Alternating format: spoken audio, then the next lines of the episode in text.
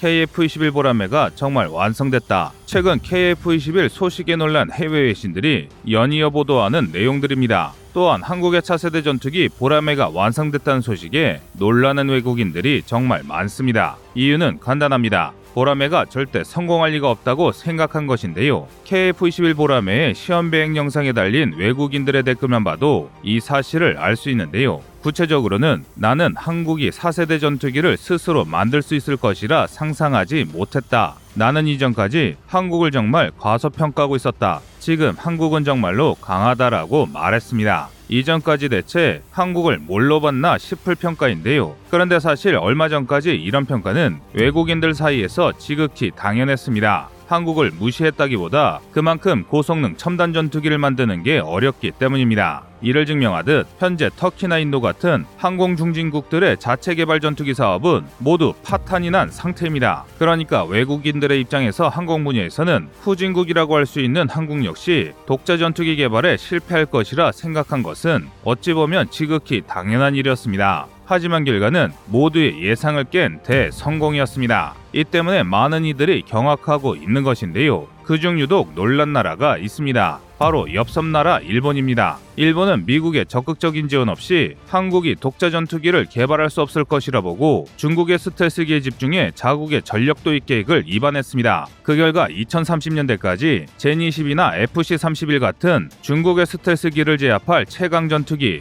F3 심신을 개발하기로 결정했는데요. 그런데 판이 뒤집혔습니다. 모두의 예상과 달리 한국이 정말 전투기 개발에 성공하고 심지어 블록3 사업을 본격화하면서 동북아 정세를 뒤흔들기 시작한 것입니다. 이 때문에 일본 정부가 크게 뒤집혔습니다. 중국만 상대하면 될 줄 알고 2030년대 중반에 신형 전투기를 낼 계획을 세웠는데 한국의 KF-21 등장으로 최소 수년 이상 한국이 일본을 완전히 압도하는 상황이 돼버린 것이죠. 심지어 F3 사업이 실패하면 적어도 10년 이상 일본 공군이 한국 공군에 열세해집니다. 솔직히 이런 사실은 생각만 해도 흐뭇한데요. 그래서 일본은 이 난국을 극복하기 위해 급하게 영국과 손을 잡았습니다. 제조업 기반은 없으나 여러 항공 기술을 보유하고 있는 영국과 제조업 기반은 충분히 갖췄으나 첨단 전투기를 만들 능력이 없는 일본이 손을 잡고 6세대 전투기 개발에 집중하기로 한 것입니다. 이에 따라 일본과 영국의 전투기 동맹이 점차 본격화되고 있습니다. 따라서 한국이 보람의 블록2를 완성하고 블록3 개발을 마무리 지을 즈음에 일본은 6 세대기급 F3의 실전 배치를 시작할 예정입니다. 명백히 일본이 한국을 앞서는 모양새인데요. 그런데 현실은 그렇지 않을 가능성이 매우 큽니다. 오히려 한국이 보람의 블록3 개발을 잘 앞당긴다면 일본보다 6세대 전투기를 더 빨리 만들 수 있을지도 모르기 때문인데요. 그래서 준비했습니다. 오늘은 KF-21 보람의 블록3 개발이 대한민국에게 얼마나 중요한지에 대해 알려드리겠습니다.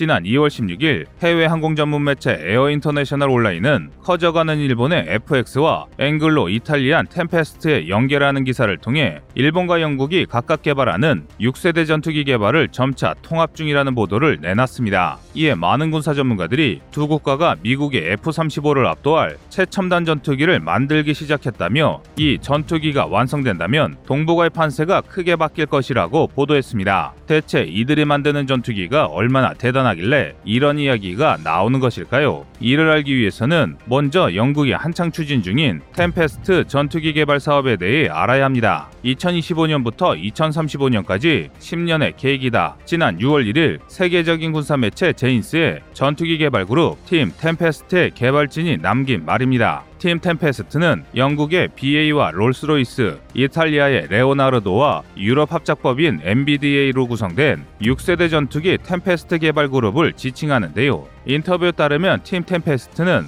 2024년까지 프로젝트의 구체적인 방향을 결정짓고 2025년부터 본격적인 전투기 개발에 돌입해 2035년 궁극의 6세대 전투기 템페스트를 완성한다는 계획입니다. 템페스트 전투기는 지난 2018년 7월 16일 100년이 넘는 전통을 자랑하는 세계 최대 항공쇼인 판보로 에어쇼에서 영국 국방부 장관 개빈 윌리엄슨이 프로젝트를 공개하며 본격적으로 추진되기 시작했는데요. 2025년까지 개발 방향을 확정하는 데만 무려 20억 파운드, 우리 돈 3조 1200억 원이 소요될 전망입니다. 이렇게 영국이 사활을 건 프로젝트에 일본까지 가세한다면 템페스트가 미국의 NGAD에 뒤지지 않는 명품 전투기가 될 수 있을 것 같은데요. 당연히 공동 개발에 참여할 F3 심신의 성능 역시 그에 준하는 수준이 될 가능성이 높습니다. 이는 우리에게 상당히 좋지 않은 상황입니다. 일본이 개발한 F3가 중국만을 향한다면 아주 좋겠지만 과거 초계기 도발처럼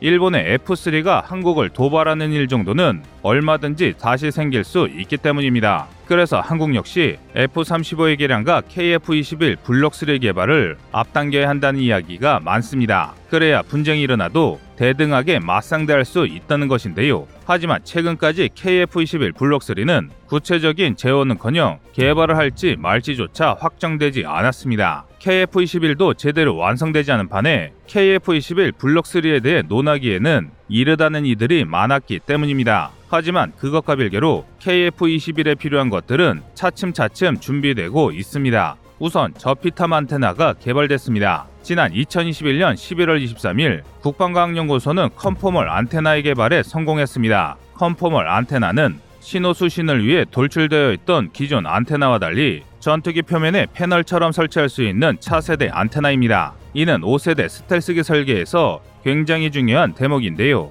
ADD의 발표에 따르면 2017년부터 2021년까지 하나 시스템과 공동으로 개발을 완료했습니다. 한국의 5세대기에 필요한 핵심 구성품 개발은 또 있습니다. 스텔스에 필요한 RAS 패널과 콕피트에 사용할 그래핀 소재 필름의 개발도 한창 진행 중입니다. 특히 RAS가 중요합니다. RAS는 전파를 흡수하거나 반사하는 레이저 흡수 도료 램의 한계를 메울 수 있는 매우 중요한 소재입니다. 사실 스텔스 도료는 만능이 아닙니다. 특정 대역의 전파를 차단하거나 반사할 수 있는 것은 사실이나 모든 대역의 전파를 막기 위해서는 여러 다른 도료가 필요하고 그마저도 몇 번 비행을 하면 벗겨져 새로 칠해야 합니다. 이 때문에 스텔스 설계를 염두에 뒀다고 할지라도 RAM을 바르기 어렵거나 RAM으로 커버가 되지 않는 구역이 생기는데요. 이에 반해 한국이 개발하는 RAS 패널은 도료와는 그 개념이 다릅니다. 최근 상용화된 소리를 차단해주는 noise cancelling 이어폰처럼 맞닿은 전파를 RAS 내부에서 상쇄시켜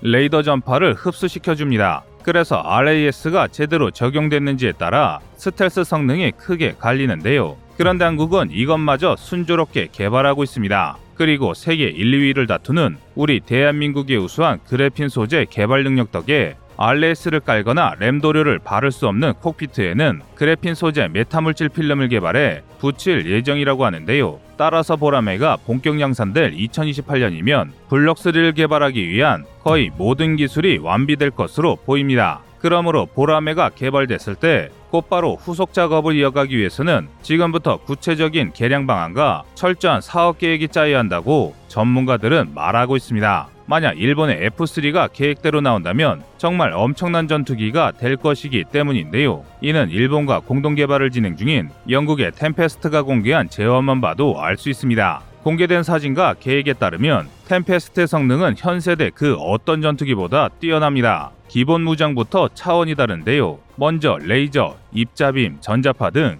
여러 지향성 에너지 무기를 탑재합니다. 다수의 드론이 동시에 움직이는 군집 드론에 효과적으로 대응하기 위해 탄속이 느리고 대응 능력이 떨어지는 데다 장탄 수에 제한이 있는 기관포를 쓰기보다는 속도가 빠르고 확실히 적을 침묵시킬 수 있는 에너지 무기를 사용하겠다는 것입니다. 이를 위해 롤스로이스가 전투기 엔진과 연결되는 전투기용 특수발전 설비를 개발하고 있는데요. 현대 전투기의 주력 무장인 미사일의 운영 방식도 크게 바뀝니다. 템페스트는 F-22, F-35 같은 기존 5세대 스텔스기보다 내부 무장창의 역할을 크게 확대했습니다. 각종 첨단 미사일은 물론 드론, 정찰 장비를 탑재해 임무에 맞춰 작전을 수행하는데요. 이에 따라 전투기와 함께 비행하다가 적을 공격하는 배의 폭탄 등 새로운 형태의 무장이 대거 채용됩니다. 그런데 이게 끝이 아닙니다. F-35의 EOTS에서 한 발 더 나아간 가상 조종석을 통해 계기판 없이 가상 현실과 증강 현실을 통해 조종사의 전투 능력을 극대화할 계획입니다.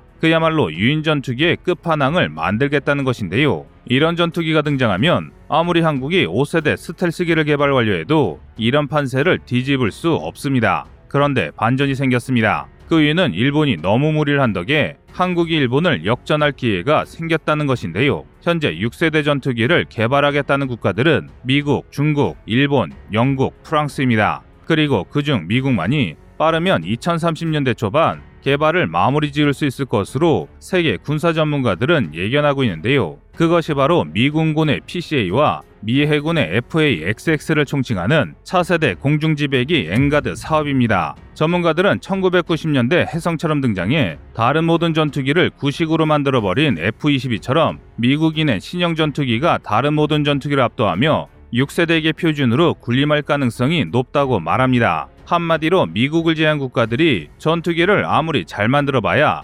5.5세대기라도 나오면 다행이라는 뜻입니다. 이는 일본이 모든 여력을 쏟아부어 만든 F3 역시 마찬가지일 것입니다. 그런데 F3가 완성될 무렵인 2030년대 중반은 F16과 F15K를 대체할 차기 사업을 준비할 시기입니다. 그러니까 미들급인 KF-21 보람의 블록3 개량 사업과 별개로 독자 기술로 high급 대형 전투기를 개발할 필요가 생기는 것인데요. 그런데 우리 국방계획상 2030년대 중반에 공군이 벌일 대규모 사업은 아직 없으므로 KFX 사업이 정상적으로 진행됐다면 우리의 차기 사업은 미국의 NGAD를 롤모델로 한 6세대 high급 대형기가 될 것입니다. 즉 한국에게는 미국의 NGAD라는 좋은 선생이 있으므로 F3보다 훨씬 저렴하고 빠르게 제작될 수 있다는 것이죠. 또한 일본과는 다르게 4.5세대기, 5세대기를 개발한 노하우를 바탕으로 기술 진척은 더욱 가속화될 텐데요. 이렇게 된다면 애매한 5.5세대 전투기 F3에 모든 재원을 쏟은 일본이